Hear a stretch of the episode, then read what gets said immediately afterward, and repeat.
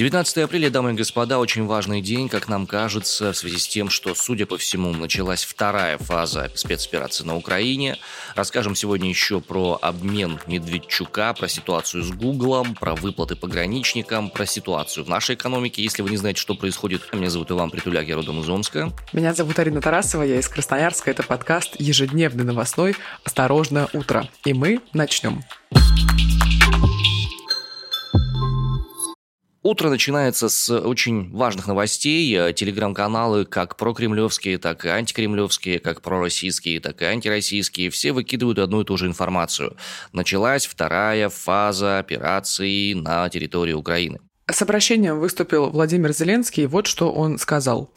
С новым видеообращением выступил президент Украины Владимир Зеленский, и также ранее глава офиса Зеленского Андрей Ермак сообщил, что российские войска приступили к второй фазе.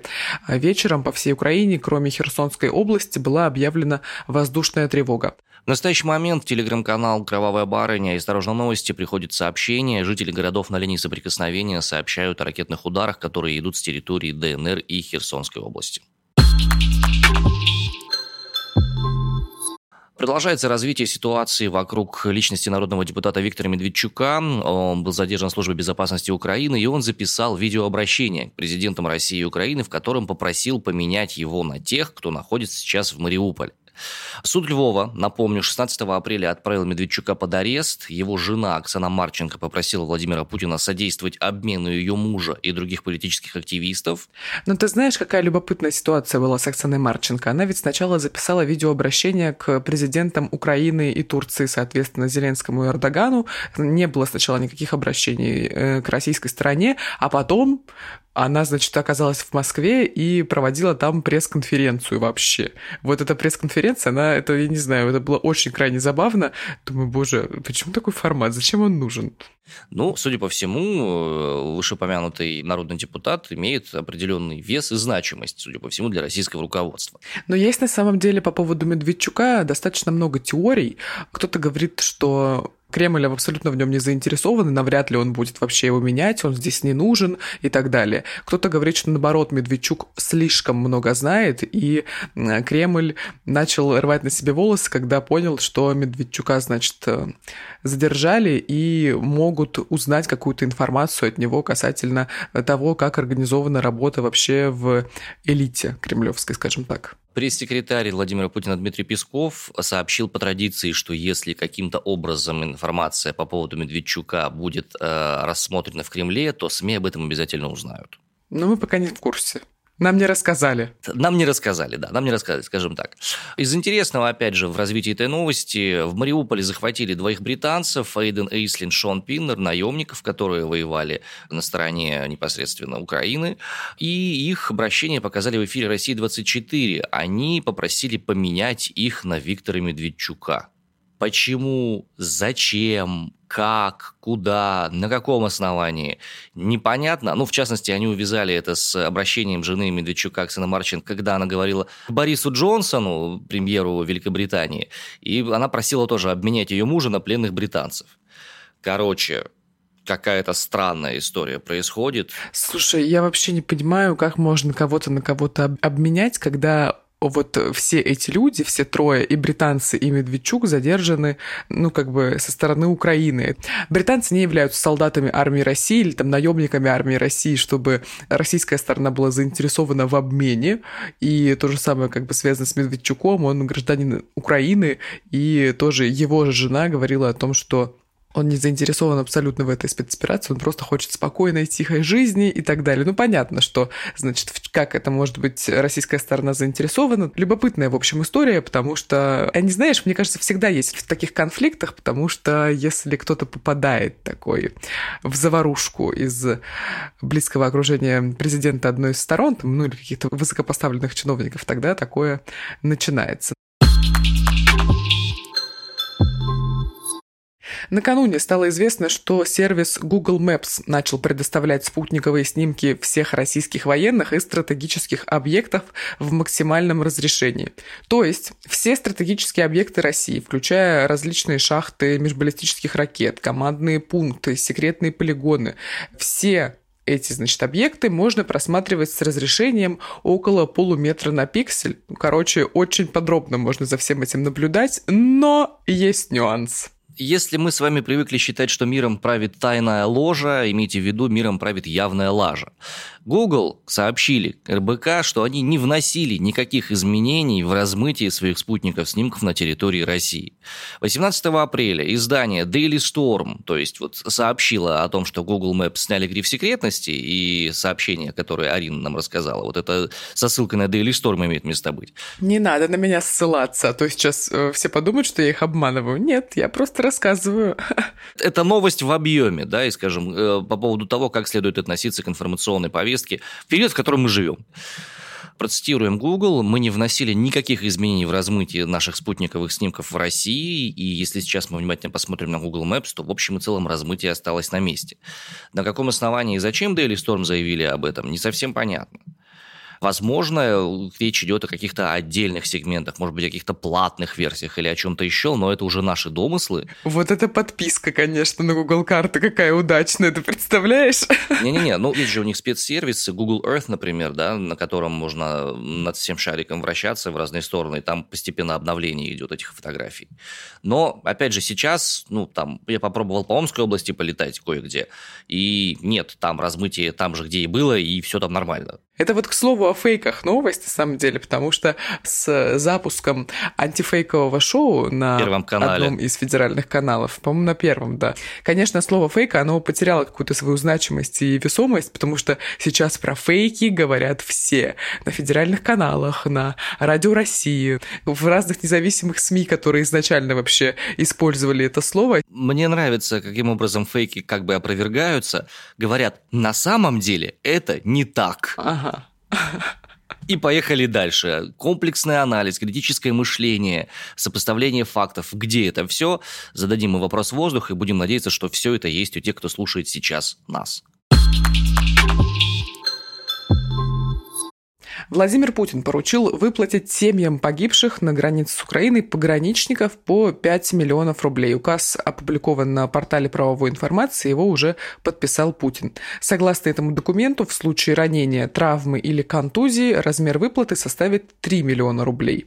Ну а, собственно, в случае смерти 5 миллионов рублей. Ранее ФСБ предложила увеличить на 17% расходы на погребение и надгробие для военнослужащих. У ведомства уже разработали разработан проект постановления, который будет проходить общественное обсуждение до 28 апреля. Крайне своевременная инновация. По поводу финансов. Почему такой сарказм был? Потому что тут Эльвира Набиулина выступила, глава Центробанка в Госдуме, и рассказала она о том, что, собственно, и как происходит дальше с инфляцией, и о том, что еще может ждать российскую экономику. Причем цитаты даем мы со ссылкой на ТАСС, тут они максимально точны. Что же еще нам подготовили? Напомним, да, э, по некоторым данным Эльвира Набиулина планировала с момента старта спецоперации подать в отставку, но ее отставку не приняли в Кремле, и она вынуждена оставаться на посту руководителя Центробанка и огребать все возможные прелести, которые связаны с состоянием экономики в настоящий момент времени. Буквально несколько тезисов из ее выступления. Экономика России еще имеет запасы, однако они конечны, и уже во втором начале третьего квартала мы войдем в период структурной трансформации и поиска новых моделей бизнеса. Ого, так второй квартал у нас вообще-то не за горами. Он вот-вот начинается. Вот-вот-вот. Судя по всему, летом начнется самое-самое такое интересное в кавычках, то, что повлияет на все виды типа бизнеса. Второй момент. Санкции начнут все еще больше сказываться. Далее цитата, как я уже сказала, санкции в первую очередь сказались на финансовом рынке, но сейчас они начнут все больше сказываться на экономике. И третий момент по поводу инфляции приведут стату целиком, потому что она должна в своей полноте звучать. Мы не будем пытаться любыми методами вернуть инфляцию ниже. Это помешало бы адаптироваться бизнесу, для которого сейчас восстановление поставок необходимых импортных компонентов сложнее и дороже, что неизбежно отразится на цене конечной продукции. А нам обязательно нужно справиться с периодом адаптации. Что это означает? То, что меры по снижению инфляции предприниматься активно не будут. Она будет идти дальше, как она органически должна идти. Мой комментарий, как обычная жительница России, которая как бы не очень, скажем так, разбирается в экономике, ну так, на обывательском уровне. Какого черта у нас что, только бизнес в России существует? Нет, бизнес просто связан со всем остальным. Слушай, ну да, это вот если начинать в этом разбираться, то это, конечно, все так, но как будто для просто обычных жителей России, которые не имеют свой бизнес или которые работают, не знаю, как фрилансеры или которые работают как наемные работники, эта вся история крайне травмирующая. Я всегда думаю о том, а что происходит рядом. Да? Бабушка моя всегда говорила, это тебе плохо, а ты рядышком посмотри, и вот я смотрю рядышком и понимаю, что, учитывая общую ситуацию, конкретно мы вот тут в Сибири устроились сравнительно неплохо. Слушай, ну, это вообще нездоровый подход абсолютно. Ну, как можно не думать о себе, а думать о ком-то, кому хуже? Ну, типа, так можно всю жизнь прожить и думать постоянно о ком-то, а о себе не думать. Да, именно так. Поэтому предлагаю так не делать, потому что Сергей Собянин уже заявил, что потерять работу могут 200 тысяч москвичей из-за ухода иностранных компаний. Власти Москвы утвердили программу поддержки работникам, которые могут потерять работу. Значит, они предлагают организовать временные работы, на которых можно будет получить дополнительный доход, а для уже уволенных сотрудников принять участие в общественных работах. Организации предприятия, которые будут проводить массовое трудоустройство, смогут получить бюджет бюджетные субсидии на адаптацию сотрудников к новым рабочим местам. Итак, Иван. Как похорошеет Москва при Собянине. Да, это будет э, похорошение X2. Но тут что самое интересное, что на реализацию программы выделили около 3,5 миллиардов рублей. В столичной мэрии говорят о том, что трудоустроиться смогут более 58 тысяч работников, которые приостановили свою деятельность из-за ухода иностранных компаний из России. Из них порядка 12,5 тысяч человек пройдут переобучение и порядка 39 тысяч человек будут трудоустроены на временные и общественные работы. Ты хочешь на временные работы? Ну, как будто неплохая история в плане, она такая антикризисная, но я бы лично не хотела на общественные работы, конечно. Да, слушай, если есть э, выбор между не работать и не получать деньги и работать на общественных работах, это как бы адекватный человек явно выберет работу. Господа, новости культуры – я эту новость ждал очень долго, она вызывает у меня большое удовлетворение внутреннее, плавно переходящее в гнев, но тем не менее. Член комитета Госдумы по просвещению, а у Госдумы есть и такой комитет, Яна Ландратова, попросила проверять перформансы на провокации. Об этом сообщает РИА Новости. Обратилась она в Минкультуры с соответствующим предложением.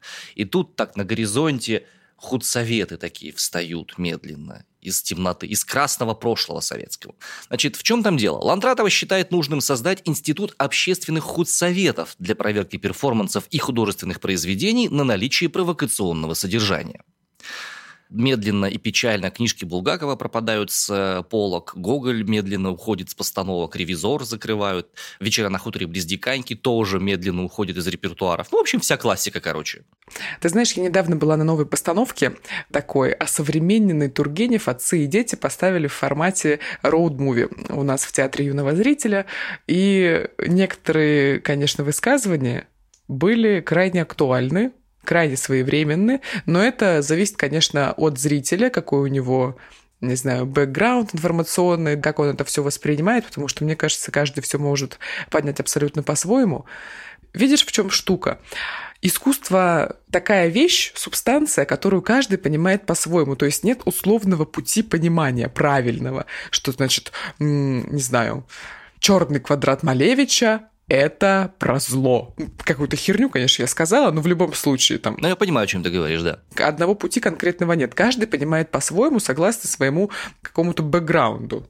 Это с одной стороны. А с другой стороны, есть ощущение, что русские классики писали примерно об одних и тех же проблемах русского общества на протяжении всей своей истории. А я не очень понимаю, как Булгакова можно теперь ставить, начиная с пьесы «Бег», заканчивая той же самой Зойкиной квартирой, в которой сугубо я играю – Потому что там есть слова типа того, что убираться из Москвы пора, вот что думаю. Не могу здесь жить. Ну и всякие прочие другие моменты. Тут при желании можно подтянуть за уши абсолютно все. Это, это при желании, конечно, можно подтянуть что угодно, но в то же время убираться из Москвы пора каждому по своей причине. Кто-то очень давно планировал, кого-то, значит, э, сподвигли нынешние обстоятельства, в которых мы живем. Кто-то всегда хотел жить у моря, Понимаешь, да? Я понимаю, да. Проблема заключается в том, что чиновники от культуры в большинстве своем, если мы говорим именно о чиновниках, у них только одно критически правильное, единственно верное понимание и интерпретация того или иного произведения. И если это понимание является оскорбительным, то они по опыту, говорю я тебе, у нас в театре запрещали спектакли, это только их история. Вот ты знаешь, я тебя еще хочу дополнить, это как в российских школах преподают литературу. Да-да-да-да-да. Что хотел сказать автор? И вот мы сидим всем классом и думаем, а что же он хотел сказать? А он хотел сказать ровно ничего, а Афанасий Фет написал о том, как прекрасно весной Россия. Все. Например, опять же.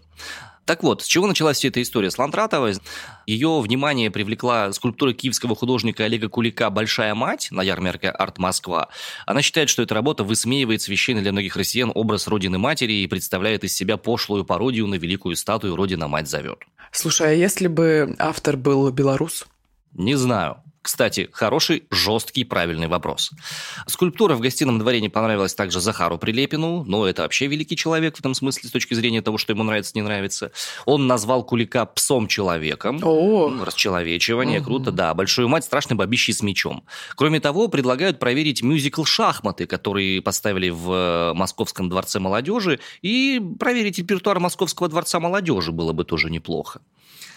Короче, господа, если введут худсоветы, ну, собственно, Советский Союз, о котором так давно мечтали, вновь встряхнет плечами свои заскорузлые латы, встанет, так сказать, из мавзолея, и в сфере культуры будет у нас то искусство, не соцреализм, а спецоперационный реализм.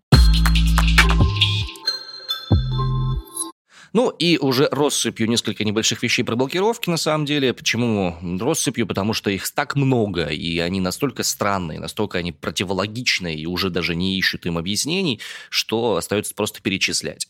Роскомнадзор заблокировал сайт правозащитной организации Human Rights Watch. Это следует из данных реестра ведомства. По требованию Генпрокуратуры от 12 апреля заблокировали доступ к одной из страниц ресурса, но поскольку они работают по протоколу HTTPS, э, заблокировали одну, значит заблокировали весь ресурс вообще. И, собственно, почему заблокировали, из-за чего заблокировали, какая страница нарушает какие требования, об этом информации нет. Э, Заблокировали и заблокировали. Все. Без вопросов. Также американская кинокомпания Paramount прекратит вещание своих каналов в России 20 апреля. Так что сегодня есть последний день, чтобы насмотреться вдоволь Nickelodeon, музыкальных каналов MTV Russia, MTV Life HD, ну или там, если кто-нибудь смотрит, например, юмористический Paramount Comedy. Сейчас, мне кажется, дети нулевых годов вздохнули, Котопес все, и разные другие мультики Nickelodeon тоже все. Субкультура вообще отдельная абсолютно. Ну, да. Если мы говорим про ностальгическую ценность, то с этим очень плотно связана следующая новость, достаточно интересная. Но это сибирская новость. Если кто не в курсе, господа, есть у нас сибирский панк, э, в смысле как музыкальное явление, музыкальное движение. Столица сибирского панка – это Омск и Новосибирск. Почему? Потому что там жил и творил Егор Летов. Мы поговорим про его спутницу Янку Дягилеву. Дом рок-исполнительницы Янки Дягилевой в Новосибе собираются включить в реестр объектов культурного наследия. Об этом сообщает ТАСС, соответственно. В работе «Вопрос по дому Янки Дягилевой» сообщает Елена Медведева, это глава госинспекции э, по охране объектов культурного наследия в регионе.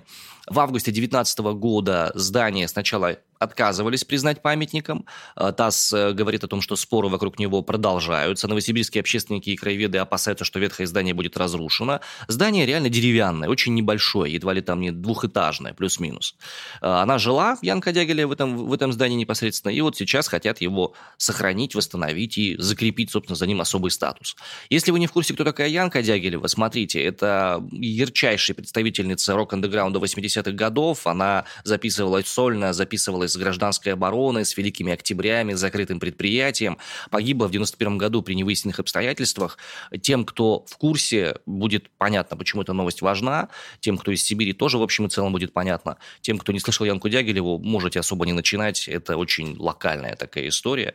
Вот. Ну и сибирский панк – это всегда очень грязное звучание и очень жесткие тексты. Хотя ради интереса можете начать с песни «На черный день», например. На этом у нас сегодня все. Вы слушали подкаст «Осторожно, утро». Каждый будний день я, Арина Тарасова. И я, Иван Притуляк. Приходим к вам и начинаем рассказывать о том, что произошло накануне в инфополе. Какие новости пришли из-за границы, что произошло в России, а что, может быть, важно знать, э, что произошло, например, у нас в Сибири или даже на Дальнем Востоке. Слушать нас достаточно просто. Есть мы во всех социальных сетях, называются наши аккаунты «Осторожно, подкасты». Ну и на всех площадках, которые сейчас доступны в России, мы тоже есть. «Осторожно, утро» называется наш подкаст. Находите, подписывайтесь, ставьте оценки и не забывайте писать комментарии, отзывы, э, в общем, то, что вы думаете касательно разных новостей, если вас что-то особенно заинтересовало. На этом у нас все. Любим, целуем. До свидания.